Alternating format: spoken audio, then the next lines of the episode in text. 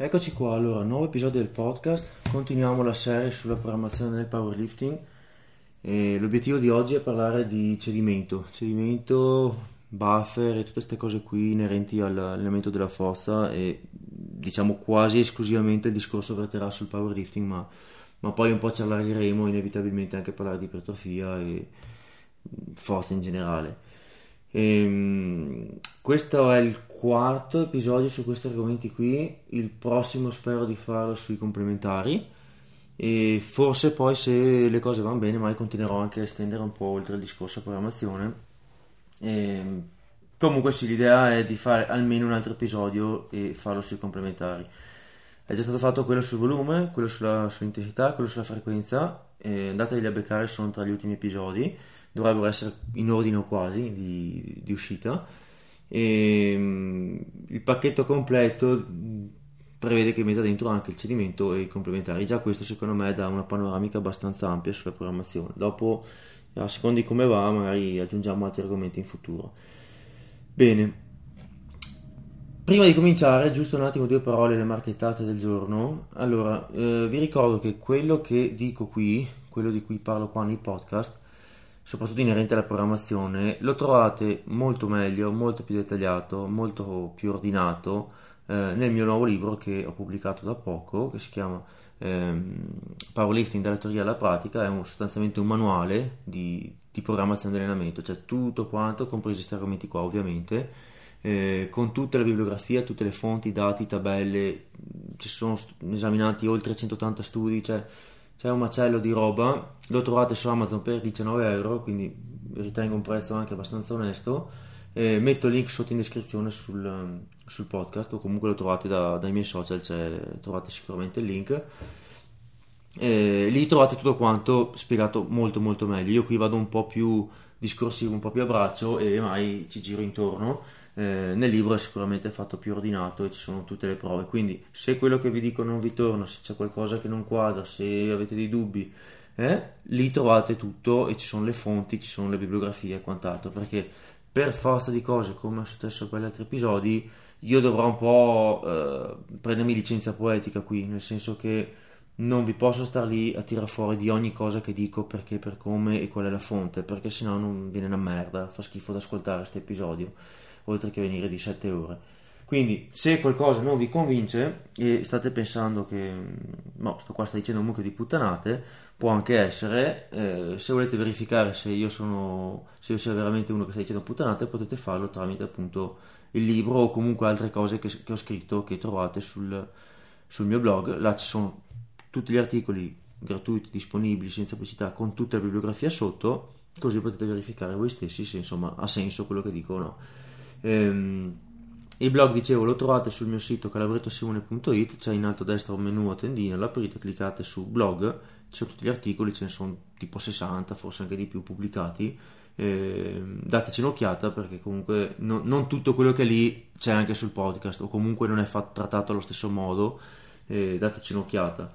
Sempre sul mio, sul mio sito calabrettosimone.it trovate anche eh, la sezione servizi, lì c'è proprio spiegato dettaglio per dettaglio, passo per passo, tutti i vari tipi di servizi che offro, coaching online, consulenze, schede di allenamento, programmi, mh, mm, tutto quanto. Offro un corso sulla programmazione della forza che tra- tratta semplicemente queste tematiche qui, però in una modalità online in videochiamata su appuntamento uno a uno, quindi ci si mette d'accordo io e te, diciamo, boh, martedì alle 9 ti va bene, ok, martedì alle 9 fissiamo la lezione, si parla degli argomenti, dopo si interagisce uno a uno, non ci sono altre persone, non è registrata ma è fatta live, e puoi farmi tutte le domande che ti pare e si può anche divagare se vuoi eh, chiedermi altre cose. E soprattutto secondo me la cosa bella è che io mi adeguo all'interlocutore, nel senso che se dall'altra parte c'è una persona che è molto avanzata, che un, che richiede insomma un corso più avanzato, io faccio un corso più avanzato. Se dall'altra parte c'è una persona che eh, ha bisogno di partire da un livello più basico, si fa un, un corso più base, quindi cioè, è molto interattiva come cosa. Eh, dateci un'occhiata, c'è scritto tutto sul mio sito, secondo me è una cosa molto molto comoda perché vi evitate di prendere la macchina, fare la strada o prendere un aereo, andare da un'altra parte per per farvi giornate eccetera a costi esorbitanti qui ve la cavate con anche qui secondo me prezzi onesti per delle lezioni uno a uno, secondo me è più che conveniente come cosa. Tra l'altro su appuntamento agli orari che vi vanno bene anche a voi. Ehm, ultimissima cosa, date un'occhiata anche ai, ai miei social, eh, la pagina Facebook Calabretto S Trainer, anche se lì c'è più che altro roba vecchia, non, non, non, di recente ho pubblicato poco, mentre sono molto più attivo su Instagram, che eh, il mio account si chiama Calabretto underscore Simone, lì sì sono molto attivo, c'è, c'è tutto più aggiornato, molto di più di quanto porto da altre parti. E, ultimissima, per chi volesse attrezzatura in ambito allenamento con i pesi, in particolare powerlifting, date un'occhiata al sito powergear.it, se utilizzate il codice sconto Calabretto avete anche delle piccole agevolazioni. Boh, fine delle marchettate, partiamo. Allora, come, come, le altre volte partiamo da delle definizioni, e già questo è tutto un programma. Definizione di cedimento. Allora, io qui vi darò una definizione, mi, tra virgolette mia, che serve per capirci, per essere tutti sulla stessa linea, in modo che ci capiamo quando vado avanti con i discorsi.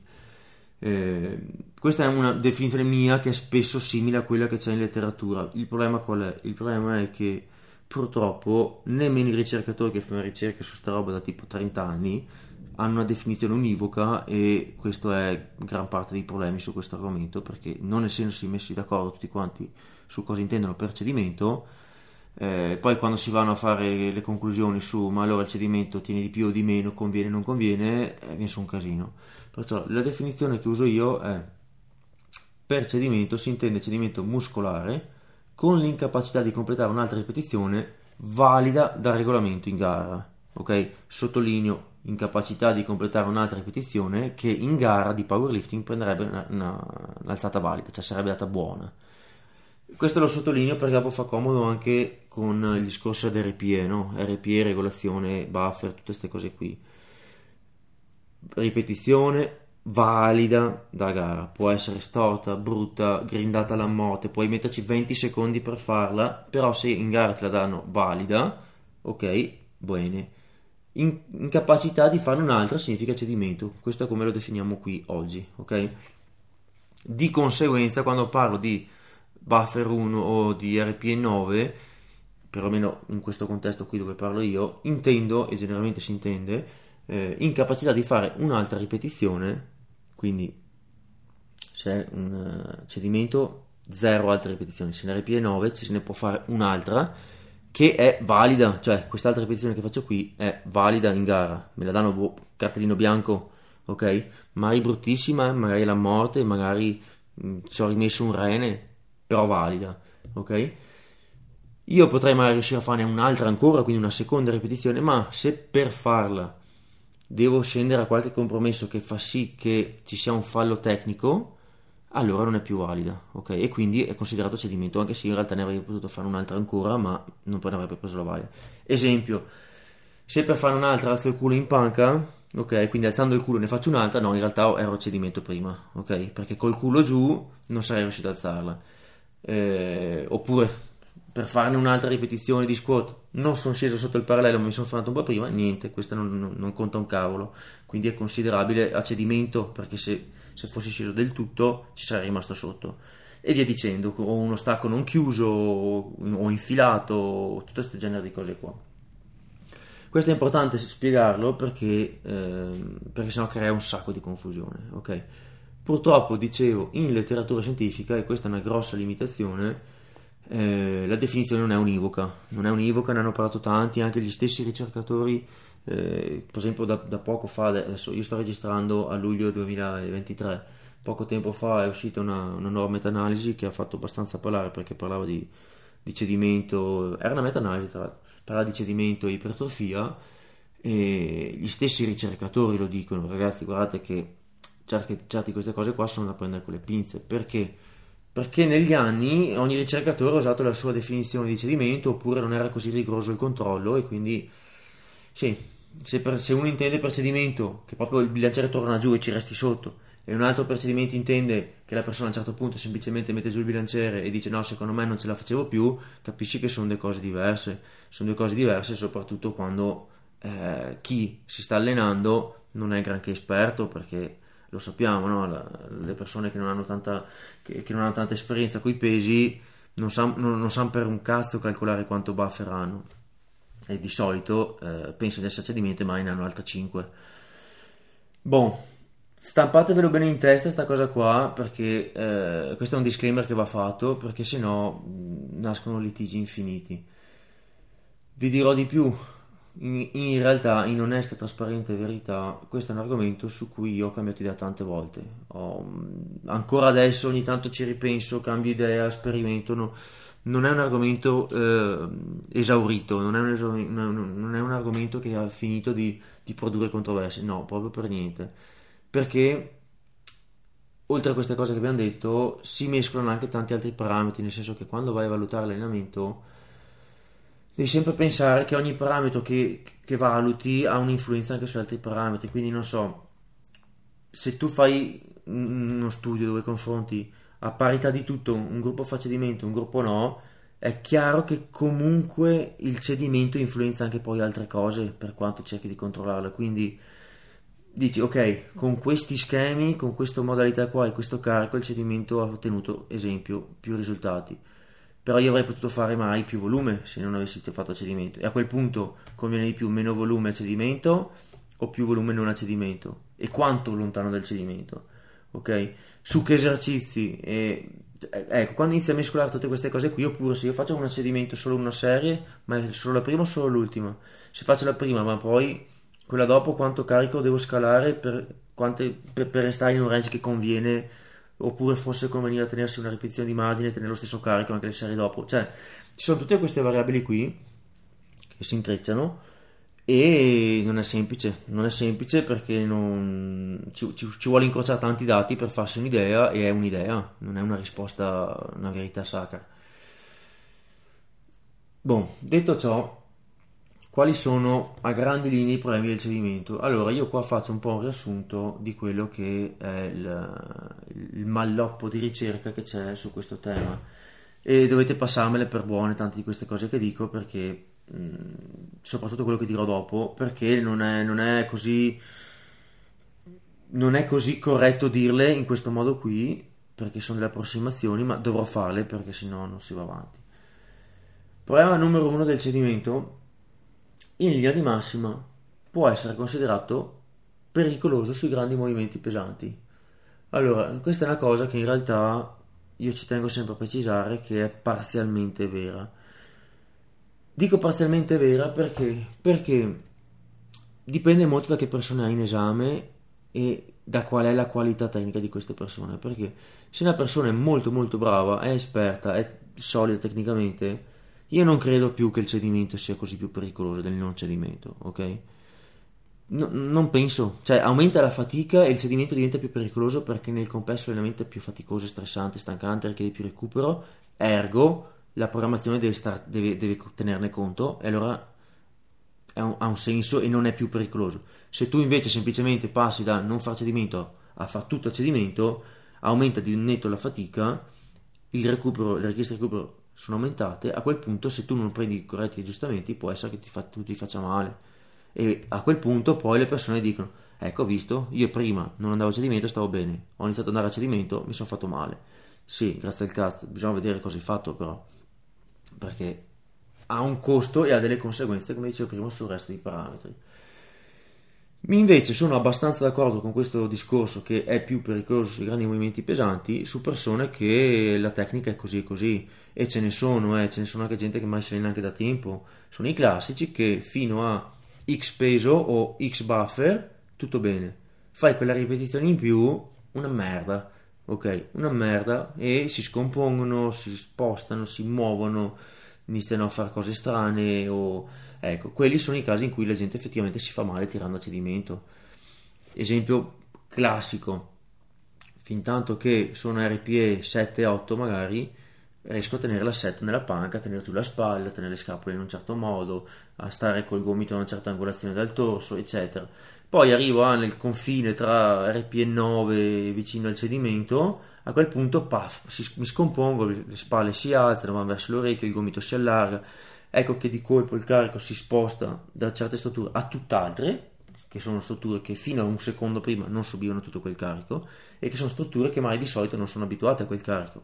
Oppure di base sono posizioni che sono più vulnerabili e non reggono lo stesso carico che altre strutture in altre posizioni, in altri angoli reggono. Ecco che eh, capita che ci si fa male. Altro esempio classico, lo stacco da terra che magari fino a RPE 7 o fino a X carico io posso farlo, la schiena la tengo, tutto resta bello pulito, a posto, fine.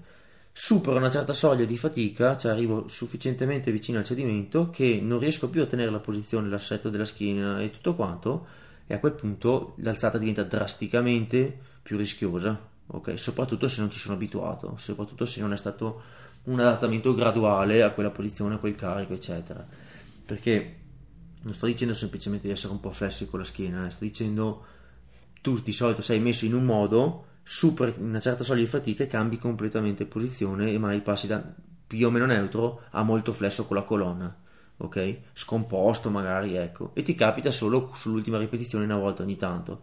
Ecco, quelli sono i casi in cui ci si fa male.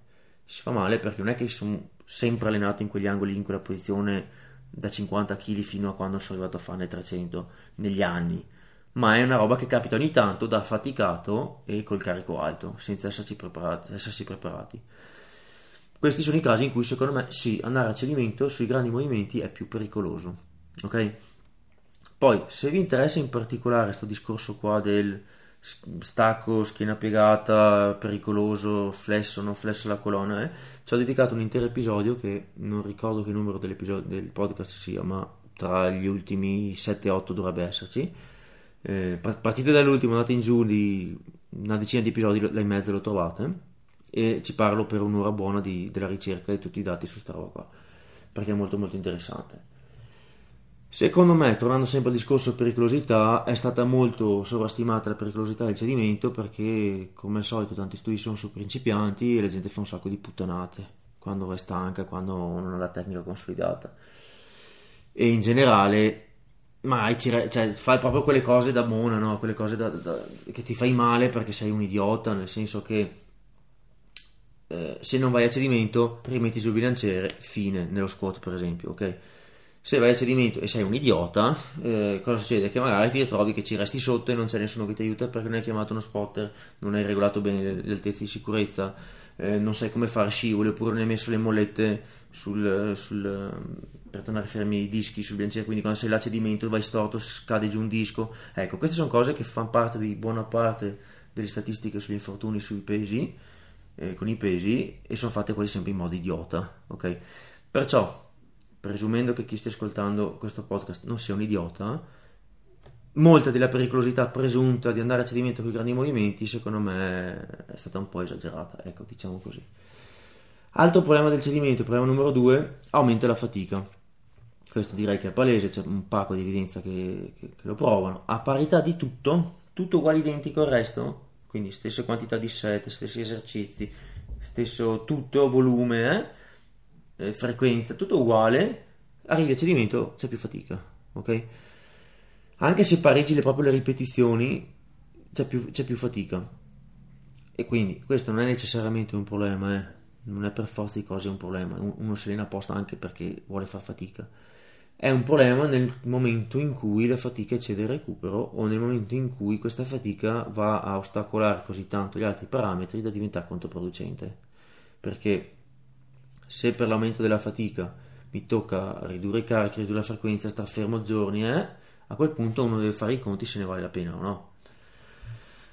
Di conseguenza, perché alla fine tutto deriva dal fatto che aumenta la fatica, di conseguenza rallenta il recupero tra le sessioni, quindi tra so, l'allenamento di lunedì e l'allenamento di martedì, e intrasessione che recupero, cioè all'interno di quello che sto facendo nella stessa singola sessione, lo stesso allenamento del lunedì, se inizia ad andare a cedimento, quello che viene dopo eh, è compromesso perché sei più stanco, quindi o ti serve più tempo di recupero, o fai meno ripetizioni, o fai meno serie, o fai meno esercizi, mm, o, o scali il peso, cioè non, non, non ci si scappa riduci il quantitativo di volume che si riesce ad eseguire in una singola seduta a un determinato carico. No? Quindi mettiamo tutto in pari, aggiungiamo il, il, cedimento, essendo che aumenta la fatica e essendo che si rallenta il recupero, la conseguenza immediata è che tu fai meno roba o ne fai meno. Se il carico è fisso, Se noi ti diciamo, boh, non posso scalare il peso, teniamo il carico fisso, fai meno roba, meno serie, meno reps, meno tutto, ok? Oppure devi scendere all'altro compromesso. Dici, ok, io invece voglio tenere lo stesso volume, le stesse set, le stesse ripetizioni, stesso recupero, mi tocca scalare il peso, inevitabile, una delle due. O una via di mezzo, però comunque qualcosa deve, deve essere scalato perché sennò non te la si fa. Cioè, se tu fai una prima serie da 5 ripetizioni e sei a cedimento alla quinta, la seconda serie non viene da 5 ancora. Cioè, non, può, non può essere, a meno che tu non riposi una vita, non funziona, soprattutto su grandi esercizi pesanti. Altro aspetto, e questo è un problema che non se ne parla tanto, ma secondo me va messo in conto, è stressante mentalmente. Questo è parte del costo sul recupero, no? perché comunque c'è uno sforzo eh, cognitivo, uno sforzo psicologico, uno sforzo eh, di concentrazione, di tut- motivazione, eccetera, maggiore andare a cedimento rispetto a no, perché ti costa, costa fatica, costa, devi impegnarti, devi concentrarti, ergo costa, fa fatica e aumenta lo stress mentale. In più, che è un po' collegato a quello che dicevamo prima sulla pericolosità, c'è un maggior rischio di commettere errori tecnici, perché appunto c'è più fatica. E anche qui giusto piccolo, piccolo sassolino della scarpa mi tolgo mm, per piacere non mi si venga a dire che basta essere bravi tecnicamente no. Perché chiunque anche Gesù Cristo una volta l'ho visto mi sono allenato insieme a Gesù Cristo una volta l'ho visto anche lui quando è vicino al cedimento le alzate le sbava. È inevitabile perché se no vuol dire che non è veramente a cedimento. Poi siamo tutti d'accordo che uno molto molto molto bravo molto raffinato tecnicamente, che le ha curate le state per i, i, precedenti mille anni, come ha fatto Gesù Cristo, magari sbava molto meno di Pinco Palino che ha iniziato ieri, ok? Ma tutti sbaviamo tecnicamente, è inevitabile, ok? Non si può pensare di fare un massimale che venga perfetto come, un, come quando facevi le triple al 70%, non funziona. Se viene uguale, non è un massimale, ok? non, non può essere. Poi troverete sempre no, il fenomeno di turno che ha fatto quell'alzata magica che è venuta impeccabile, ok? Ma generalmente parlando, anche il fenomeno, le alzate al 70% le fa più belle, più pulite, più precise, più tutto, che il massimale tirato alla morte. Bon, veniamo invece alla domanda fatidica, no? alla parte più succosa della questione. Andare a cedimento fa ottenere più risultati? punto di domanda. Ecco, eh, questa semplicissima domanda ha fatto, ha fatto generare un sacco di litigi e di insulti alle relative mamme perché è decenni che ci si scanna e vi dirò, è ancora un tema, ancora un tema dibattuto, secondo me è più dibattuto di quello che sembra perché troverete degli integralisti che vi diranno no, la ricerca dice così, oppure sì, perché eh, io ho provato che, boh, oppure io ho visto che oh, io me alleno da 30 anni e mm, a parer mio, a parer mio, sia l'evidenza empirica sia la ricerca non è che abbiano una risposta al 100% univoca e eh, che è così, punto e senza dubbio. Ci sono un sacco di sfumature di asterischi da mettere, sia da un lato che dall'altro, perché la ricerca ha dato tante dritte eh, negli ultimi anni su questa roba qua, ha dato veramente tante indicazioni che ha fatto capire come funziona il discorso, molto di più. Però ci sono tante limitazioni di queste ricerche eh, e come dicevo prima gli stessi ricercatori lo sanno. E allo stesso tempo che ti dice, guarda, io per dieci anni mi sono allenato così, per dieci anni mi sono allenato colà e ho visto che colà funziona meglio. Sì, ma cioè, dopo tutti gli asterischi del caso aneddotico o di tuo cugino che faceva colà. Quindi adesso parlo un po' generalmente e ripeto, io su queste cose qui ho spesso un po' sfumato le mie idee da un lato o dall'altro a seconda dei contesti, dei periodi, degli ultimi aggiornamenti, degli ultimi esperimenti. Però, generalmente parlando, e qui se vi vengono dubbi, cose, non mi credete, pensate che sto dicendo un mucchio di puttanate, vi ripeto, andate a vedervele sul libro, c'è tutta la bibliografia, ci sono, solo su questa sezione qua ci saranno tipo 15-20 studi citati. Allora, a parità di volume, se il volume non è tanto, cioè se c'è poco volume o medio-basso, tendenzialmente sembra che ci sia un vantaggio, un piccolo vantaggio nel portare le serie a cedimento. Perché? E questa è una cosa che ha senso e penso che siamo tutti d'accordo.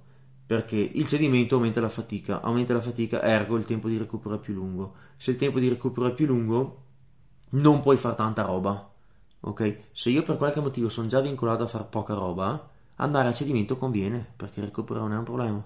Viceversa, se io non andassi a cedimento il recupero sarebbe molto più veloce, ci sarebbe troppo tempo in mezzo in cui io mi alleno. Questa cosa qua un po' l'avevo già spiegata prima quando ho fatto l'episodio sulla frequenza, no? Eh, se io faccio tanta roba e spesso devo stare attento al recupero, non posso tirare tutto a cedimento, adesso qua sto un po' generalizzando, perché? Perché mettere dentro il cedimento aumenta i tempi di recupero e io domani l'altro che devo fare di nuovo allenamento non posso perché sono ancora cotto da prima. Ma se per qualche motivo io già faccio poca roba, ok, perché magari ho poco tempo per lavoro, perché io al massimo in palestra ci posso andare due o tre giorni a settimana e nel complesso il volume che faccio è poco, perché su due o tre giorni magari ho poco tempo a stare in palestra, viene fuori poca roba, ecco che farla in modo più stancante, cioè tirare il serie a cedimento, forse conviene, perché invece di fare 4 giorni dopo a allenarmi, dove io dopo un giorno avrei già recuperato, se vado a cedimento il tempo di... c'è uno stress più grande, l'effetto collaterale è il tempo di recupero più lungo, ma chi se ne frega, il tempo di recupero più lungo ce l'ho, ho il tempo per recuperare, ecco che a parità di volume, così in questa situazione, tendenzialmente un pochino di vantaggio c'è nell'andare a cedimento. Ma noi dobbiamo vedere questa cosa del cedimento in un contesto più ampio, quando si fanno tutti i discorsi sul eh, eh però poi mm, faccio tot rep quell'allenamento e l'esercizio dopo faccio buffer così. Bisogna un po' far zoom out, tirarsi fuori e vederla su un calendario più grande, più sul quadro generale, ok? Qual è il discorso? Il discorso è che se io tengo un po' di buffer, questo po' di buffer mi riduce drasticamente la fatica, a parità di tutto, e quindi io avendo molta meno fatica addosso e recuperando molto prima posso fare di più, posso fare più volume perché mi stanco meno e quindi faccio più roba con più qualità, recupero prima e magari utilizzo anche carichi più alti. Ed ecco che dici sai cosa?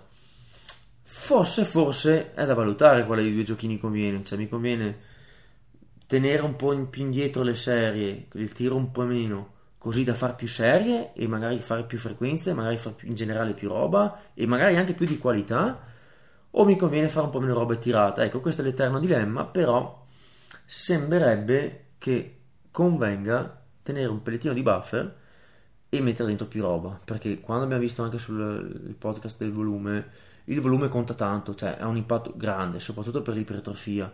E adesso sto parlando qua oggi principalmente del discorso forza, andrebbe mo- molto meglio distinto il discorso ipertrofia da forza, eh, perché sono due cose separate che hanno eh, delle specifiche diverse. Però ipotizziamo quanto stimolo derivi da ogni singola set e da ogni singola ripetizione vicino al cedimento. Cercherò di spiegarmi. Se io faccio una serie RPE7 è un po' meno stimolante di una serie RP8, cioè magari facciamo finta che mi dia un po' meno eh, guadagno, ok?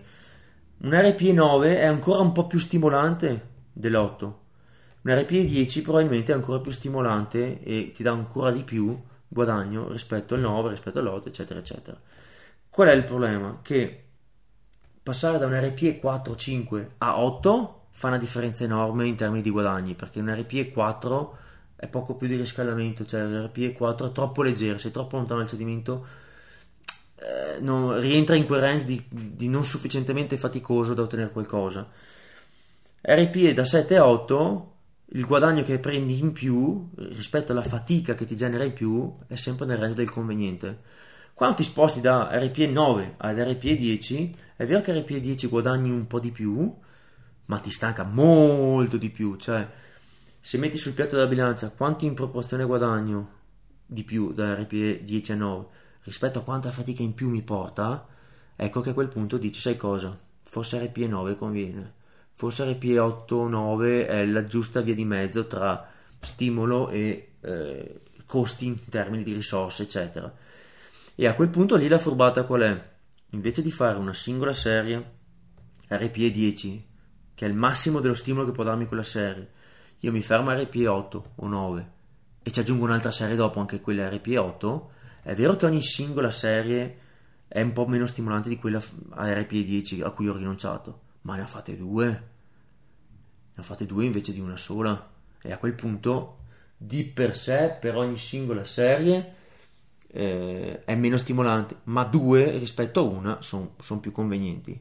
Ok? Questo è un po' il tipo di ragionamento che va fatto. Non so se mi sono spiegato in maniera decente.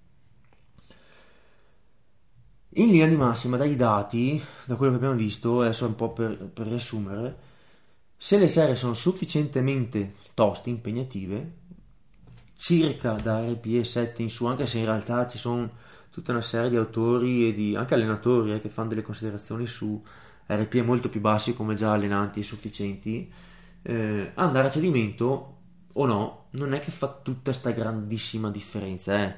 Lo dicevo, da RP4 a RP10 si cambia, da RP4 a RP8 si cambia, ma da RP8 a RP10 mm, ni, un pochino, il 10 sì, fa ottenere qualcosina di più, ma non è così tanto di più. Ehm, per l'ipertrofia, e questo mi aggiungo agli ultimi aggiornamenti dell'ultima meta-analisi, per l'ipertrofia c'è comunque il trend a più sono vicino al cedimento, più ipertrofia tengo, però non è sta cosa così netta no, che il 10 è nettamente più superiore del 9 e dell'8, cioè siamo in un terreno in cui non c'è così tanta differenza.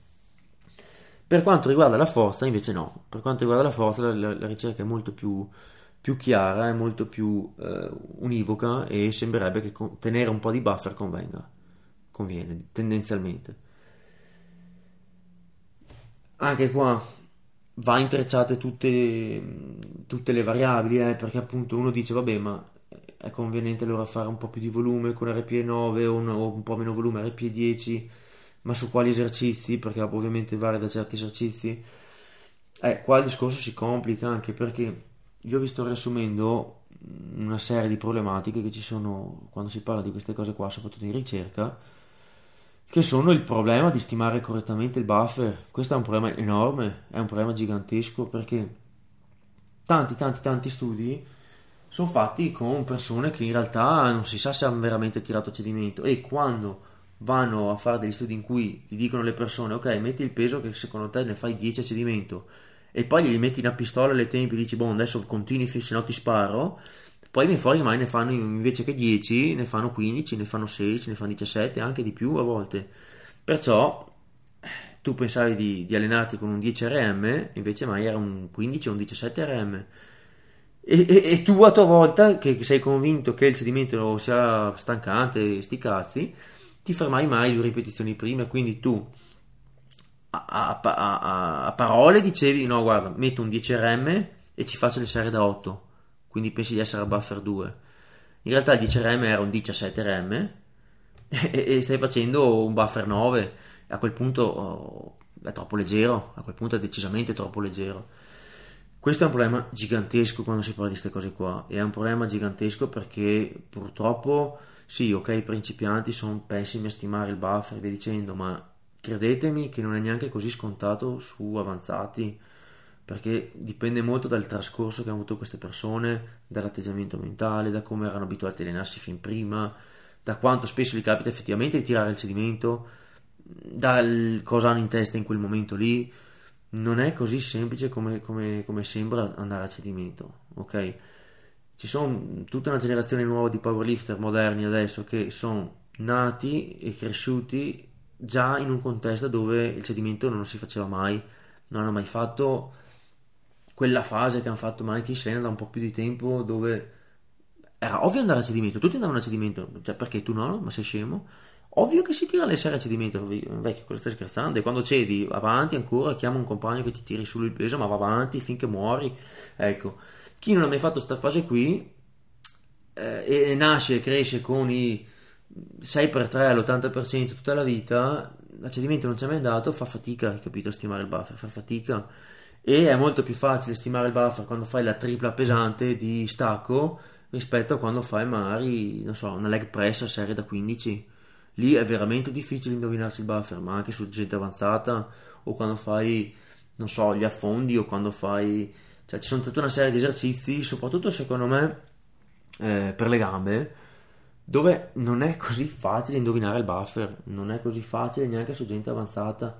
Eh, io vi garantisco che la maggior parte delle persone che ascoltano in questo podcast, se prendono la, la leg press o un neck squat o un hip belt machine o magari anche uno squat bulgaro con la safety, eccetera, ci caricate sopra quello che pensate che sia il vostro 12 boh, RM e vi puntano una pistola alle tempie e vi dicono o ne fai 20 full ROM o ammazzo te e la tua famiglia, io scommetto quello che volete che ne vengano di più di 12.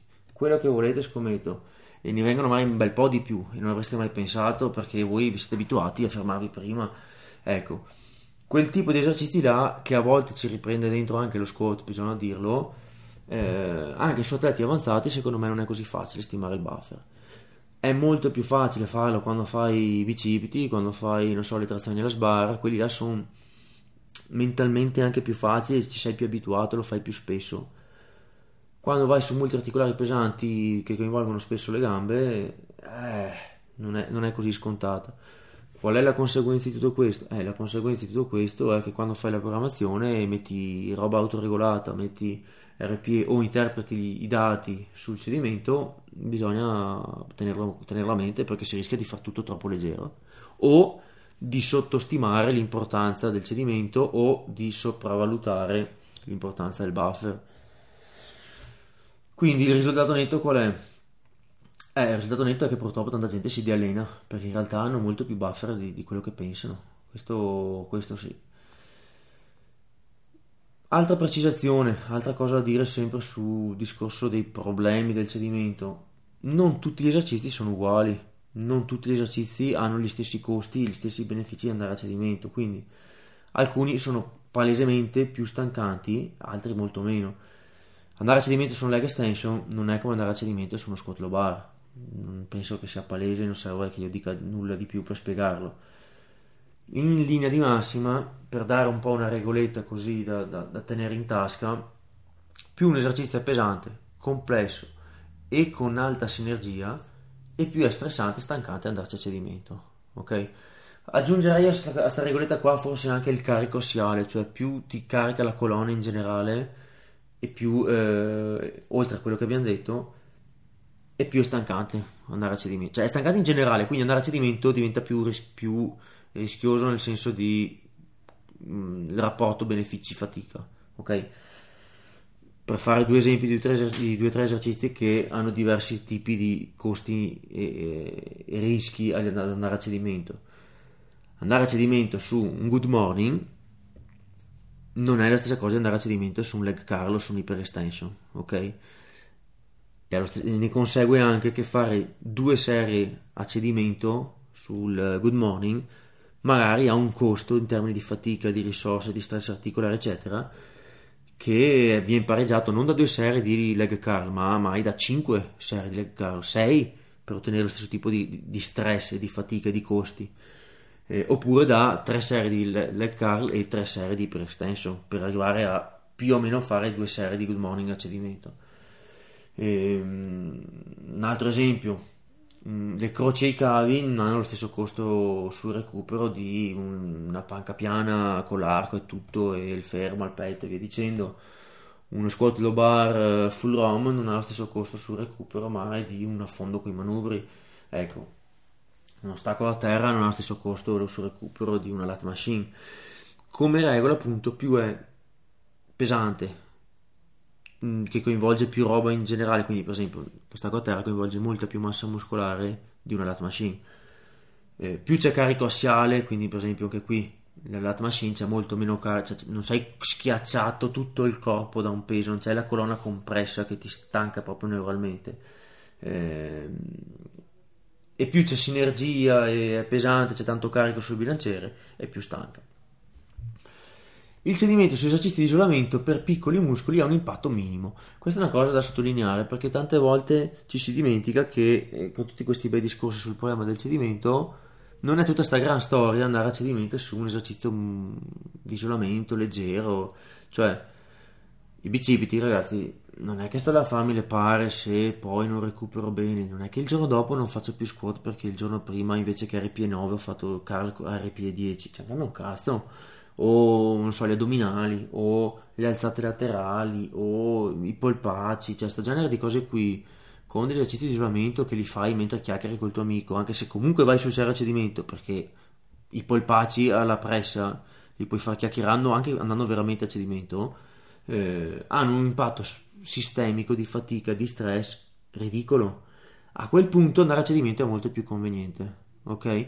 Perché ti fa comodo quello stimolo in più, quello stress in più, perché guadagni lo, diciamo lo stimolo in più che hai andando a cedimento, ma non hai la, di, contro, di, di, di, di collaterale, non hai il, l'effetto di stanchezza addosso e di rischio in più. Mentre vale l'esatto contrario su un esercizio come, non so, uno squat low bar pesante. A quel punto quella ripetizione in più che ti fa andare a cedimento ti costa tanto di più e quanto beneficio in termini di stimolo ti dava in più? Mm, non lo so, non so se conviene. Era già molto stimolante anche fermandosi un paio di rep prima. Perciò, per dare due regolette, anche qui mi piace concludere le, le, tutti i bei discorsi con qualcosa di pratico sul cosa fare. Io vi dico due, due, due, due linee guida per i dettagli o per proprio mettersi i fogli in mano e mettere giù un programma, vi rimando al libro. Sul libro ovviamente siete proprio guidati passo a passo. Cosa fare? Io di solito gestisco così, sto parlando principalmente di programmazione del powerlifting e programmazione della forza, eh. sull'ipertrofia è un'altra roba. Nei grandi movimenti pesanti e a basse rep, io consiglio di evitare il cedimento, ok? Il grosso del lavoro secondo me andrebbe fatto tra RPE 6 ed RPE 9 questo è il grosso della, della, de, di quello che si deve fare, che sono tutte nel range del eh, stimolante, sufficientemente pesante da essere impegnativo, sufficientemente pesante da essere eh, da creare uno stimolo, un adattamento, da sfidare la tecnica, tutto quello che vuoi, ma sufficientemente eh, ampio il buffer per, per, poter fare abbastanza roba a volume senza morire. Ok? Da RPS6 a 9 secondo me è il, è il grosso di quello che si deve fare. Tra squat, panca e stacco lo stacco è di solito quello che si tiene più buffer, non sempre ma spesso. La panca è quello con meno, cioè che si può tirare di più. E lo squat è via di mezzo e diciamo che andare a cedimento sullo stacco è una roba rara, non si fa di solito.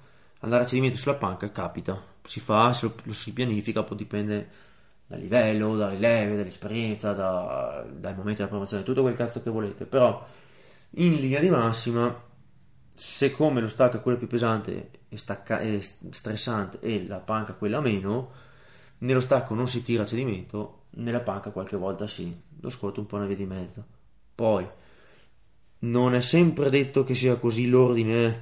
non è sempre detto che sia così perché magari hai una persona che eh, lo soffre molto di più lo squat rispetto allo stacco e allora le, le due cose si invertono o poi o ci sono in mezzo dolori problemi articolari, qualcosa che fa sì che per te un'alzata sia più problematica dell'altra, allora il discorso mai può cambiare. O, non so, uno fa la panca e fin tanto che sta a RPE 8 o sotto, tutto liscio, arriva a RPE 9, gli inizia a far male, non so, il collo, gli fa male la spalla eh, perché si scompone, è chiaro che quella sarà un'alzata che tirerai meno perché sennò ti fai male, ok? Però in linea di massima lo stacco è quello più stancante lo una via di mezzo, la panca meno e di conseguenza tutto, tutto dipende da quel fatto che appunto la fatica che genera è diversa. Se ci pensate, sono sempre gli stessi discorsi che facevo quando parlavo di volume e come distribuire il volume sulle varie alzate, sono gli stessi discorsi che facevo sulla frequenza e sull'intensità. Capite un po' queste dinamiche di sottofondo, le altre cose vengono di conseguenza, no? Perché se una roba è più stancante vuol dire che mi causa più, fa- più fatica, ok? Se mi causa più fatica, il recupero sarà più lento o comunque bisogna fare attenzione al recupero e di conseguenza pianifico dopo l'allenamento. Se c'è più fatica, bisogna fare meno roba, meno spesso, meno pesante. Se invece non c'è tanta fatica, posso fare di più, più spesso, più pesante. Più o meno queste sono le regole. Eh? E dopo tutto quello che varia la fatica ti fa modulare questi parametri sul quanto, quanto spesso e quanto pesante. Quindi donna rispetto uomo, alta statura verso bassa statura, leve buone, leve meno buone. Tutte queste cose qui, quando ne capite la logica, avete anche le risposte dopo. Negli esercizi complementari e di isolamento più leggeri, io di solito dico di andare a cedimento, o quasi, eh, o comunque soprattutto lontano dalle gare, lontani dai test, se non c'hai il giorno dopo un'alzata da testare pesante o eh, per me la maggior parte dei, dei complementari vanno anche tirati a cedimento, soprattutto se è roba di isolamento. Ok? E, ehm, per quanto riguarda invece il, um, i, i, giorni che, che, precedono una gara o un test, io consiglio di evitare, di evitare il cedimento, ok? Perché in quel momento non vale la pena e ti causa una fatica che tu non vuoi avere in quel periodo, perché in quel periodo l'obiettivo è essere fresco, concentrarsi sulle alzate della gara e arrivare fresco poi al test. Basta, io bene o male ho concluso il discorso cedimento, sono stato un po' eh, diciamo evasivo, eh, un po' schivato alcuni argomenti che forse avrei dovuto un po' approfondire, ma eventualmente guarda, se io se se qualcuno vuole approfondire, ripeto, c'è sul libro tutto, molto più approfondito con tutte le fonti, eccetera. O se avete domande, dubbi, cose, potete contattarmi benissimo su Facebook o per mail o dove vi pare, su Instagram, in DM. Io, io rispondo sempre eh, volentieri. Ehm, date un'occhiata al sito, sul mio sito, sul mio blog calabrettosimone.it ci sono un sacco di articoli anche sulla programmazione o roba vecchia di altri argomenti sempre in ambito allenamento, dateci un'occhiata, sono gratis, sono liberi, senza pubblicità con tutte le fonti. Sempre sul mio blog, dicevo, ci sono anche, c'è anche la sezione servizi, recuperate tutto là, ci sono tutte le informazioni, coaching online, corsi, programmi di allenamento, consulenze, controllo delle alzate, tutto, guardate tutto là, c'è tutto lì. Se vi interessano questi argomenti, vi consiglio vivamente il mio libro eh, Powerlifting dalla teoria alla pratica, lo trovate su Amazon 19,90€, metto il link sotto in descrizione. Con questo ho concluso. Il prossimo episodio non sono sicuro che sia in quest'ordine qui, ma arriverà, sarà sui complementari. E con questo ci vediamo al prossimo.